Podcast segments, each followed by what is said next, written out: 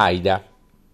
Come ho già detto, lo speronare non era ancora arrivato e la cosa diventava più preoccupante perché si preparava una tempesta. In verità la notte fu spaventosa. Eravamo alloggiati, attratti dall'apparenza, in una locanda posta sulla stessa spiaggia dove sbarcò il re e ad un centinaio di passi dal fortino dove è seppellito Campana. Ma non c'eravamo ancora sistemati che ci accorgemmo che vi mancava tutto, persino i letti. Fortunatamente era troppo tardi per risalire in città.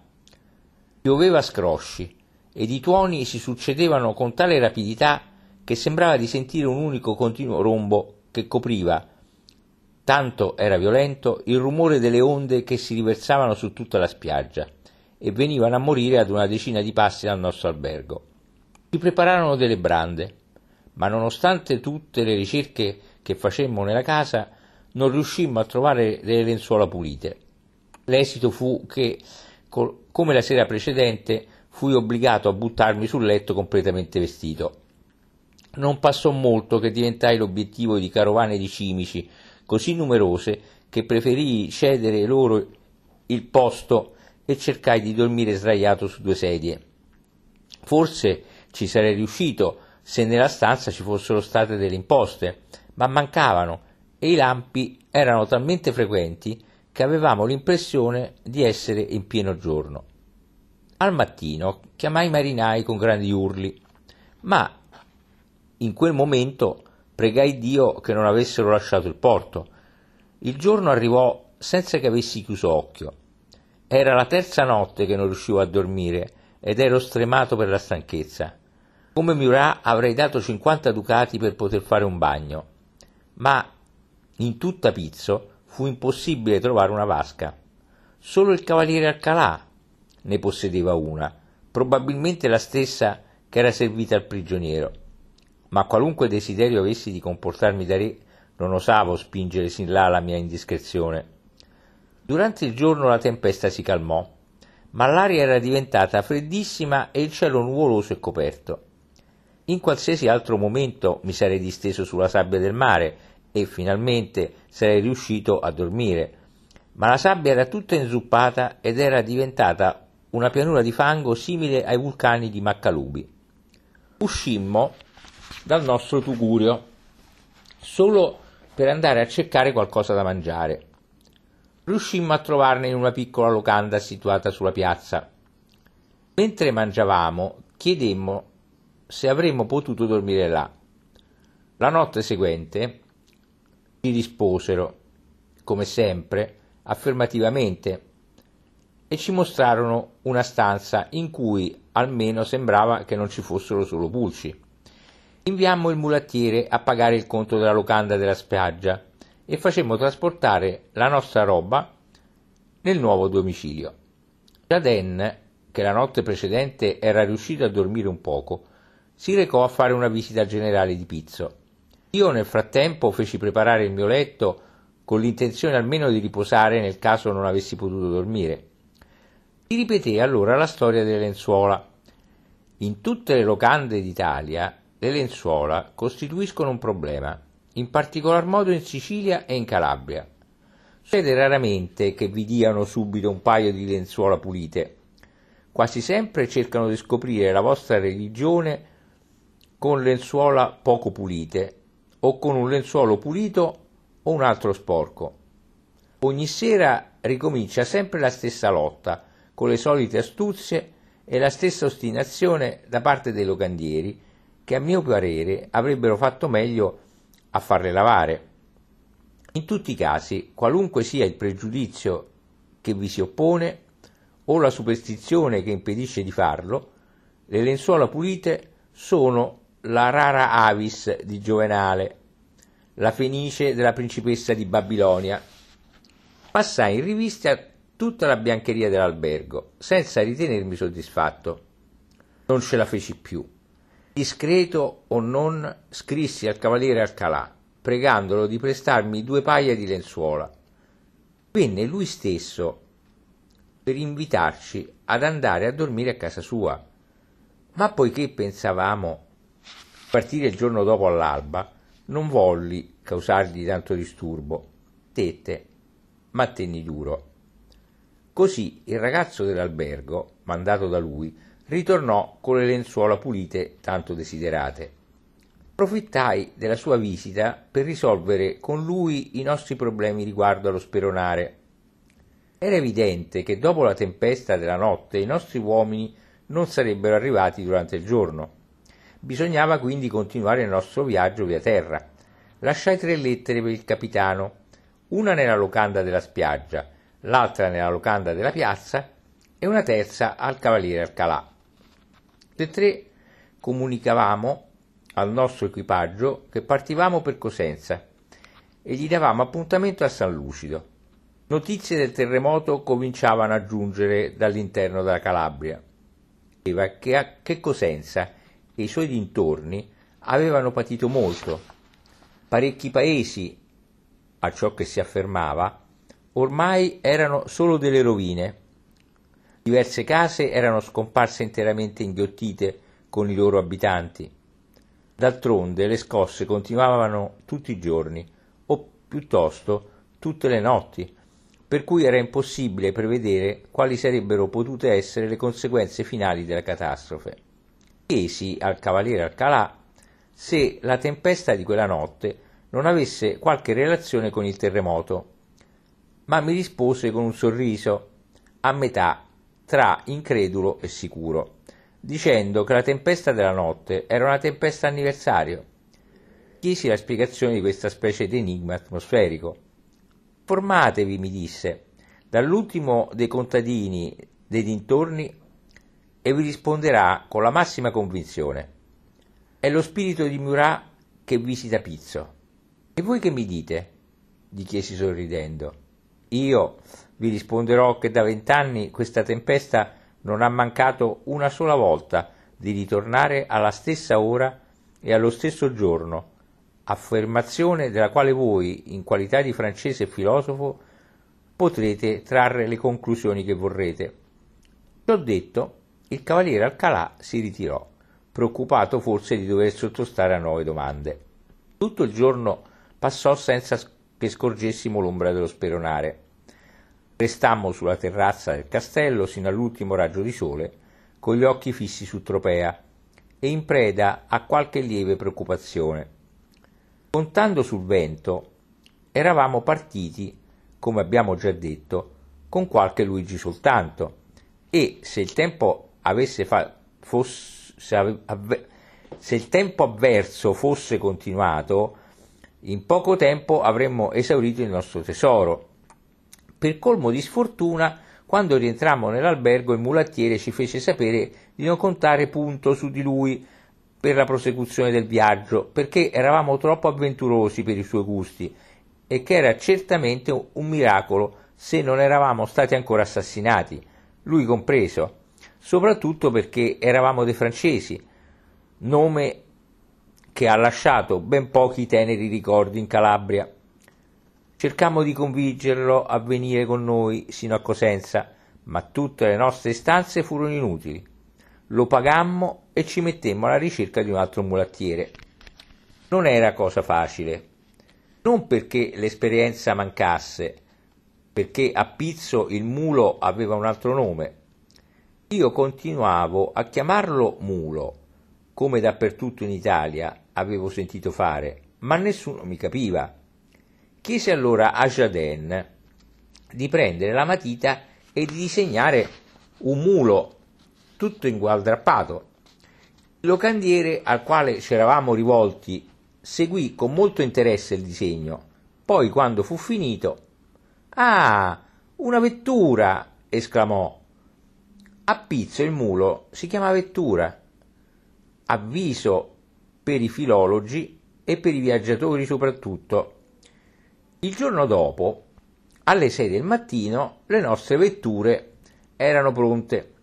Temendo da parte della nuova guida le stesse citazioni che avevamo trovato in colui che, ce- che lasciavamo, anticipammo alcuni chiarimenti, ma quello si limitò a rispondere, mostrando il fucile che aveva a bandoliera.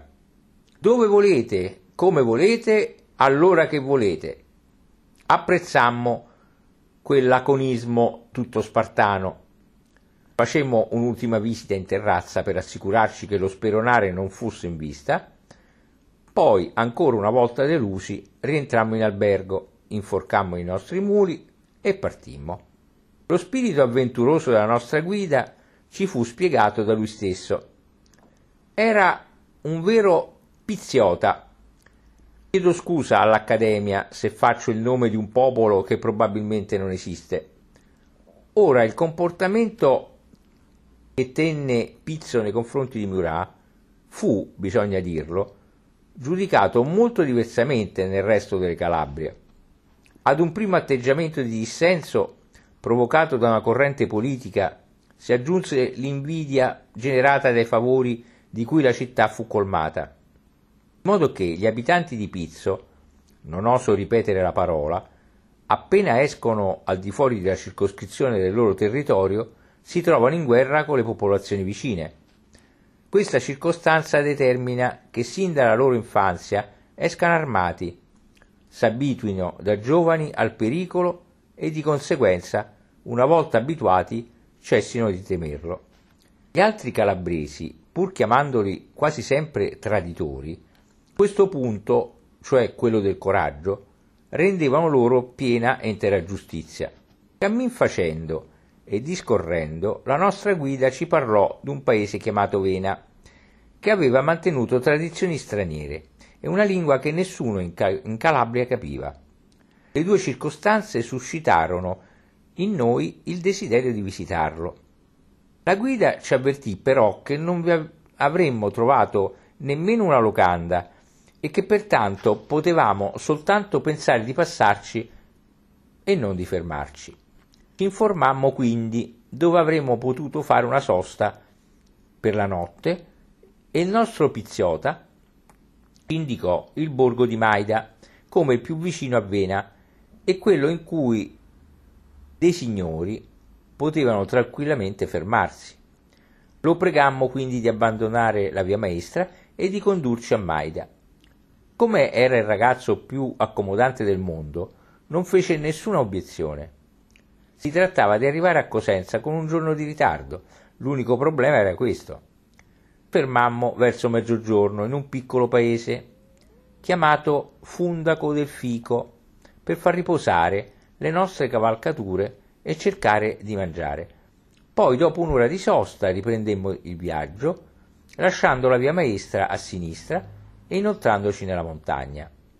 Da tre o quattro giorni il timore di morire di fame nelle locande era quasi sparito. Ci eravamo inoltrati nella regione delle montagne dove crescono i castagni e poiché la stagione della raccolta del frutto era prossima, la anticipammo rimpinzandocene nelle tasche Ogni qualvolta arrivavamo nelle locande, le facevamo cuocere sotto le ceneri e le mangiavamo sul posto al posto dei maccaroni.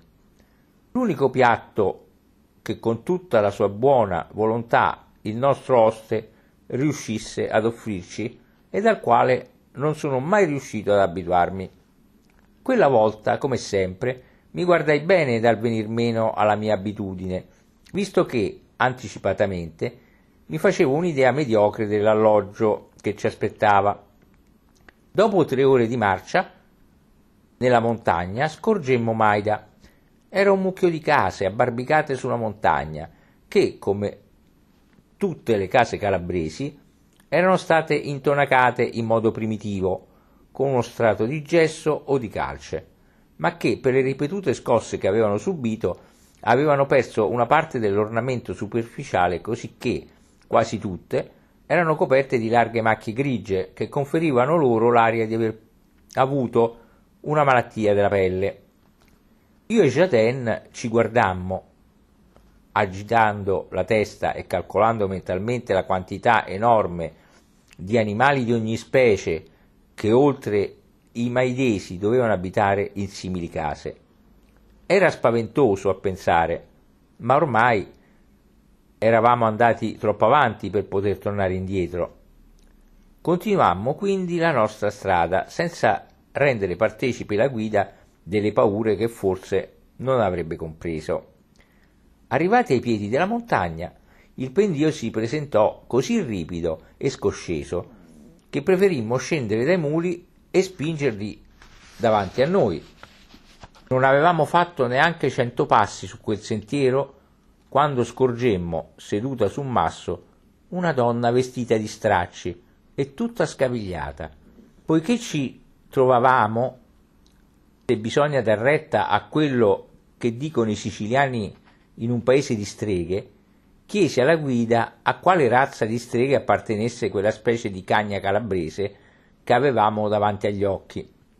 La guida rispose che non si trattava di una strega, ma di una pazza.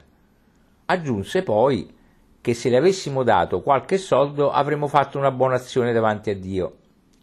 Benché ormai anche noi cominciassimo a divenire poveri, non volemmo perdere l'occasione di aumentare la somma dei nostri meriti e le inviai tramite la guida due carlini. La somma parve alla buona donna probabilmente una fortuna perché lasciò immediatamente il masso e si mise a seguirci con grandi urli di gioia. Cercammo in tutti i modi di farle capire che la dispensavamo dai ringraziamenti, ma non ci fu niente da fare. Continuò a venirci dietro raccogliendo con lei tutti quelli che incontravamo sulla nostra strada e che, lontani da ogni via di comunicazione, sembravano così stupiti di vedere degli stranieri come avrebbero potuto esserlo gli isolani delle isole Sandwich o gli indigeni della Nuova Zembla. Avvenne così che, arrivando alla prima via, avevamo un seguito di una trentina di persone che facevano a gara a parlare e a gesticolare e in mezzo ad esse la povera folle continuava a raccontare come le avevamo dato due carlini, prova inconfutabile che eravamo principi travestiti. D'altronde, una volta entrati nel paese, fu ancora peggio. Da ogni casa, come dai sepolcri del giorno del giudizio universale, vennero fuori d'un tratto tutti gli abitanti, così che, un momento dopo, non fummo solo seguiti, ma circondati in modo tale che ci fu impossibile proseguire. Tentammo allora, come meglio potemmo, di trovare una locanda, ma forse perché il nostro accento aveva un carattere particolare, o forse perché chiedevamo qualcosa di sconosciuto, ad ogni nostra richiesta la gente si metteva a ridere e lo faceva con un riso così gioioso che alla fine anche noi finimmo per partecipare all'ilarità generale. Ciò che tuttavia attirava soprattutto la curiosità dei maidesi maschi erano le nostre armi, che per il loro lusso contrastavano, bisogna dirlo, col, col nostro semplice abbigliamento. Non potevamo impedire che, come bambini, toccassero le doppie canne damascate che erano oggetto di un'ammirazione che comunque preferivo che si manifestasse all'interno di un paese piuttosto che su una strada isolata cominciavamo a guardarci con una certa preoccupazione, quando improvvisamente un uomo attraversò la folla, mi prese per mano e dichiarò che eravamo sua proprietà. Disse che ci avrebbe condotto in un luogo dove saremmo stati come gli angeli in cielo. La promessa, è ovvio, ci allertò. Risposi al brav'uomo che se solo avesse mantenuto la metà delle sue promesse non avrebbe trovato di che lamentarsi di noi Giurò sui suoi santi che dei principi non avrebbero chiesto di meglio e che ce l'avrebbe dimostrato. Poi, riattraversando la folla, che diventava sempre più numerosa, si incamminò davanti a noi, senza perderci un istante, parlando senza tregua, gesticolando senza pausa e non smettendo di ripetere che il cielo ci aveva favorito mettendoci nelle sue mani. Tutto quel rumore e quelle promesse si conclusero davanti ad una casa, devo dirlo, con un aspetto leggermente migliore rispetto a quelle che la circondavano, ma il cui interno ci fece immediatamente presagire i mali di cui eravamo minacciati. Era una specie di cabaret, composto da una grande stanza divisa in due, da una tappezzeria a brandelli che pendeva dai travetti e che lasciava passare dalla parte anteriore a quella posteriore attraverso uno squarcio a forma di porta.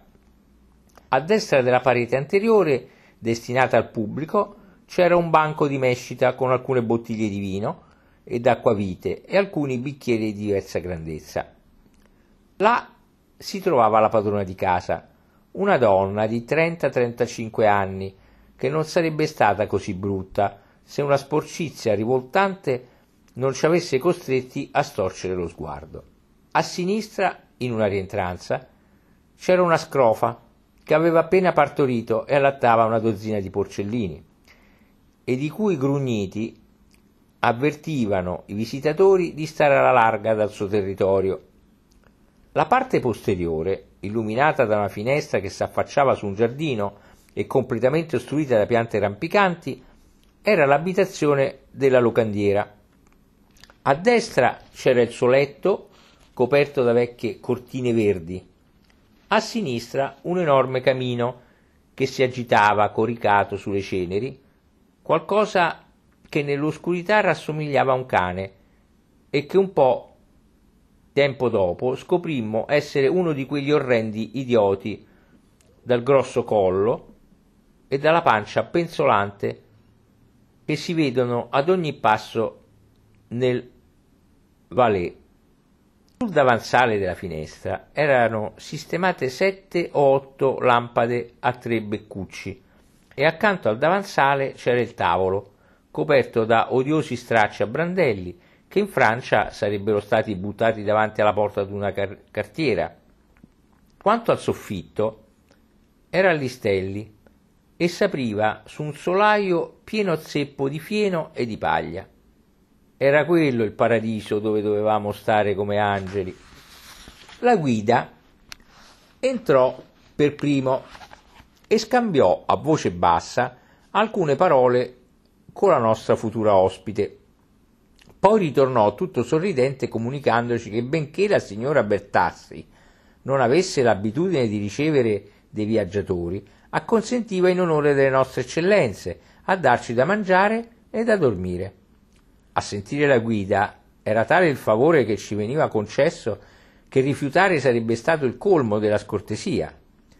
Il problema di essere cortesi o scortesi nei confronti della, della signora Bertassi era, come si può immaginare, di secondaria importanza per noi, ma dopo esserci consultati con il nostro Piziota, venimmo a sapere che in tutta Maida non avremmo trovato una sola locanda e molto probabilmente una sola casa comoda come quella che ci veniva offerta. Decidemmo quindi di entrare e facemmo un'ispezione dei locali. Era come avevamo già visto, da far drizzare i capelli. D'altronde la nostra ospite, grazie forse alle confidenze fatte dal nostro Cicerone, era piena di gentilezze. Si recò nel retrobottega che serviva anche da sala da pranzo, da salotto e da camera da letto, e buttò una, fusci- una fascina nel camino. Fu allora che, al bagliore della fiamma che l'obbligò a indietreggiare, ci accorgemmo che ciò che avevamo scambiato per un cane pastore era un giovanotto di 18-20 anni. Disturbato nelle sue abitudini, lanciò qualche lamento e si ritirò su uno sgabello nell'angolo più lontano del camino e fece ciò con i movimenti lenti e penosi di un rettile intorpidito. Chiese allora alla signora Bertassi qual era la stanza che ci destinava. Ci rispose che era quella dove ci trovavamo. Io e Jaden avremmo dormito nel suo letto, mentre lei e suo fratello, l'idiota era suo fratello, avrebbero dormito vicino al fuoco. Non c'era niente da dire ad una donna che per noi faceva simili sacrifici. Ho per sistema d'accettare tutte le situazioni della vita senza tentare di reagire contro le impossibilità, cercando tuttavia di trarre immediatamente dalle cose il miglior risultato possibile. Ora mi parve subito chiaro come il giorno che, grazie ai topi della soffitta, alla scrofa del negozio e alla moltitudine degli altri animali che dovevano abitare nella stanza da letto, non avremmo dormito un solo istante. Era una cosa da accettare con rassegnazione e lo feci rivolgendo il mio interesse alla cena. C'erano dei maccaroni che non mangiavo. C'era la possibilità di avere, cercando bene e con qualche sacrificio di denaro, un pollo o un tacchino. Inoltre nel giardino dietro la casa c'erano diverse specie di insalata. Con tutto ciò e le castagne di cui avevamo piene le tasche, non si fa un pasto regale, ma non si muore di fame. Mi si perdonino tutti questi particolari, ma scrivo per gli infelici viaggiatori che possono trovarsi in una situazione analoga alla nostra e che, istruiti dalla nostra esperienza, potranno forse cavarsela meglio di come riuscimmo a fare noi. Pensai, con ragione, che per riunire i diversi componenti della nostra cena ci sarebbe voluto del tempo. Decisi quindi di non lasciare braccia inoperose. Caricai la padrona di casa di preparare i maccheroni, il cicerone di trovare il pollo, l'idiota d'andare a cercare due pezzi di spago, Jadin di tagliare le castagne. Io andai a cercare l'insalata. Risultò che, dopo dieci minuti, ognuno aveva svolto il suo compito, ad eccezione di Jadin, che aveva avuto il suo da fare per mettere pace tra la scrofa e Milord. Ma il tempo che lui aveva perso si recuperò con gli altri preparativi. I maccheroni furono messi sul fuoco, il pennuto fu ucciso, nonostante tutte le proteste che fece per far capire che si trattava di una gallina e non di un pollo, fu appeso ad una cordicella dalle due zampe e cominciò a girare su se stesso. L'insalata, convenientemente lavata e pulita, restò in attesa del condimento in un'insalatiera lavata tre volte. Vedrà più tardi come, nonostante tutte queste precauzioni, restai a digiuno e Jadin mangiò solo maccheroni. Nel frattempo era scesa la notte. Si accesero due lampade, una per illuminare la tavola, l'altra per illuminare il servizio. Come si vede, la nostra ospite faceva le cose splendidamente servirono i maccheroni. Fortunatamente per Jadin si trattava della prima portata. Ne mangiò e li trovò molto buoni. Quanto a me, ho già detto la mia ripugnanza verso questo tipo di piatto e mi limitai a guardare. Fu la volta del pollo. Girava come una trottola. Era rosolato, appunto, e presentava un aspetto molto appetitoso.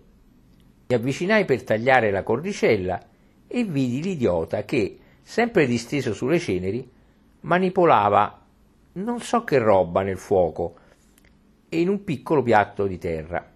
Ebbi l'infelice curiosità di dare uno sguardo per vedere cosa cucinava. Mi accorsi che aveva raccolto con grande cura l'interiore della nostra gallina e le faceva friggere. Era probabilmente una cosa molto ridicola, ma vedendo ciò lasciai cadere il pollo nella leccarda, sentendo che dopo tale vista mi sarebbe stato impossibile mangiare qualunque tipo di carne. Come Jadin non aveva visto niente, si informò della causa per cui ritardavo a portare l'arrosto. Fortunatamente avevo il fazzoletto sulla bocca ed ero girato dalla parte della tappezzeria impossibilitato quindi a rispondere una sola parola alle sue domande. Per cui s'alzò anche lui e venne a vedere ciò che succedeva. Trovò il povero idiota che mangiava a piene mani la sua spaventosa fricassea. Fu la sua rovina. Si girò dall'altra parte bestemmiando con tutte le parolacce che la bella e ricca lingua francese poteva fornirgli. L'idiota, intanto, lungi dal pensare che fosse lui la causa di quella doppia esplosione, non perdeva una boccata del suo pasto, così che, quando ci girammo, aveva già finito. Ci rimettemmo silenziosamente e tristemente a tavola. Solo la parola pollo pronunciata da uno di noi avrebbe avuto le conseguenze più negative. La nostra ospite stava per avvicinarsi al camino con un piatto in mano, ma le gridai che ci saremmo accontentati di mangiare l'insalata. Istante dopo sentii il rumore che facevano il cucchiaio e la forchetta nell'insalatiera. Mi girai di scatto temendo che accadesse qualcosa di nuovo contro la nostra cena e nonostante la mia naturale pazienza gettai un grido furioso. La nostra ospite, per non farci aspettare l'insalata, diventata il piatto forte del pasto, s'affrettava lei stessa a condirla e dopo avervi messo l'aceto, che come si sa è una vera eresia culinaria, versava da uno dei tre beccucci l'olio della lampada nell'insalatiera. Tale spettacolo mi alzai ed uscii. Un momento dopo vidi arrivare Jaden con un sigaro in bocca. Era la sua grande consolazione nelle frequenti disavventure che provavamo, consolazione di cui io ero sfortunatamente privato perché l'unica cosa che riuscivo a fumare era una specie di tabacco russo molto dolce e senza odore. Ci guardammo con le braccia incrociate e scuotendo la testa. Avevamo visto cose veramente terribili, ma mai uno spettacolo del genere. Solo pensiero ci consolava. La nostra risorsa abituale, cioè le castagne che arrostivamo sotto la cenere. Rientrammo e le trovammo servite e sbucciate. Lo spaventoso idiota, forse per riappacificarsi con noi, aveva voluto renderci quel servigio durante la nostra assenza. Finimmo col metterci a ridere. Le nostre sfortune erano così raddoppiate che diventavano una commedia. Inviammo le castagne a raggiungere il pollo e l'insalata. Tagliamo un pezzo di pane per ciascuno e ce ne andammo a mangiarlo, per paura che qualcosa ci facesse disgustare anche il pane, sulle vie di Maida. Dopo circa mezz'ora ripassammo davanti alla casa e attraverso i vetri vedemmo che la nostra ospite, l'idiota e un militare a noi sconosciuto, seduti a tavola, consumavano quella che avrebbe dovuto essere la nostra cena. Non volemmo disturbare quel piccolo festino e prima di rientrare aspettammo che avessero finito. Il militare, che era un carabiniere, ci parve godere nella casa di una certa autorità quasi autocratica e al primo approccio ci accorgemmo che condivideva nei nostri confronti la stessa disponibilità della nostra ospite. Anzi, avendo saputo che eravamo francesi e che venivamo da Pizzo, si mise a lodare con entusiasmo la rivoluzione di luglio e a deplorare l'assassinio di Murat.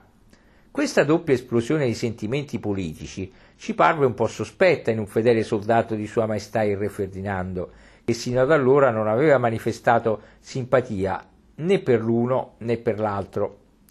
Era evidente che il nostro carabiniere, non potendo scoprire per quale scopo attraversassimo il paese, non sarebbe stato certamente dispiaciuto di portarci a Napoli da una brigata all'altra come carbonari e di prendersi il merito del nostro arresto. Fortunatamente per il fedele soldato di Sua Maestà Re Ferdinando, la trappola era troppo grossolana perché ci lasciassimo prendere. Jaden mi incaricò di dirgli a suo nome ed in italiano che era una spia. Glielo dissi a nome suo e mio. Ciò che lo fece ridere molto ma non lo indusse, come avevamo sperato, ad andar via. Finito quell'argomento, si mise a guardare con attenzione minuziosa le nostre armi ed infine ci propose di giocare una bottiglia di vino a carte. La proposta diventava un po' troppo impertinente e pregammo la nostra ospite di avere la bontà di mandar via il fedele soldato di Sua Maestà Ferdinando. La nostra richiesta portò ad una lunga negoziazione a conclusione della quale il carabiniere uscì dichiarandoci che per lui sarebbe stato un grande onore poter bere qualcosa con noi l'indomani. Pensavamo di esserci liberati dai visitatori quando dietro al carabiniere apparve un'amica della nostra ospite che si sistemò con lei in un angolo del camino. Poiché comunque aveva delle parvenze di donna, Aspettammo con pazienza per un'ora. Dopodiché chiedemmo alla signora Bertassi se la sua amica potesse essere così gentile di lasciarsi sistemare per la notte. La signora Bertassi rispose che l'amica veniva a passare la notte con lei e che non era il caso di crearci dei problemi per la sua presenza. Capimmo allora che l'arrivo della nuova venuta era un pensiero delicato del nostro Cicerone che ci aveva promesso che là dove ci avrebbe condotti, saremmo stati come angeli in cielo e che voleva, per quanto dipendeva da lui, mantenere la sua promessa. Prendemmo quindi la decisione di comportarci come se ci fossimo trovati completamente da soli. D'altronde la nostra sistemazione notturna non comportava difficoltà, poiché la nostra ospite probabilmente per farci grande piacere ci aveva non solo ceduto il suo letto, ma anche le sue lenzuola, non ci venne neanche in mente di svestirci. Cedetti il lettino a Jaden, che vi si buttò completamente vestito e che prese Milord nelle sue braccia per dividere gli attacchi di cui poteva incessantemente essere oggetto. Io mi sistemai su due sedie e mi avvolsi nel cappotto. Quanto alle due donne si sistemarono come poterono nel camino e l'idiota completò il quadro facendo il suo nido, come al solito, nelle ceneri. È impossibile avere un'idea della notte che passammo. La costituzione più robusta non resisterebbe a tre notti simili. Il giorno mi ritrovò tutto tremante e tutto sofferente. Tuttavia, siccome pensavamo che il miglior rimedio alle nostre sofferenze fossero l'aria e il sole, evitammo di fare aspettare la nostra guida che puntualmente alle sei del mattino era pronta davanti alla porta con i due muli. Pagammo il conto alla nostra ospite che calcolando tutto ciò che era stato messo in tavola, come se l'avessimo consumato, ci chiese quattro piastre. Pagammo senza contestare, tanto era la fretta di uscire da quell'orribile posto. Quanto al Cicerone, siccome non lo vedemmo, pensammo che la sua retribuzione fosse compresa nel conto.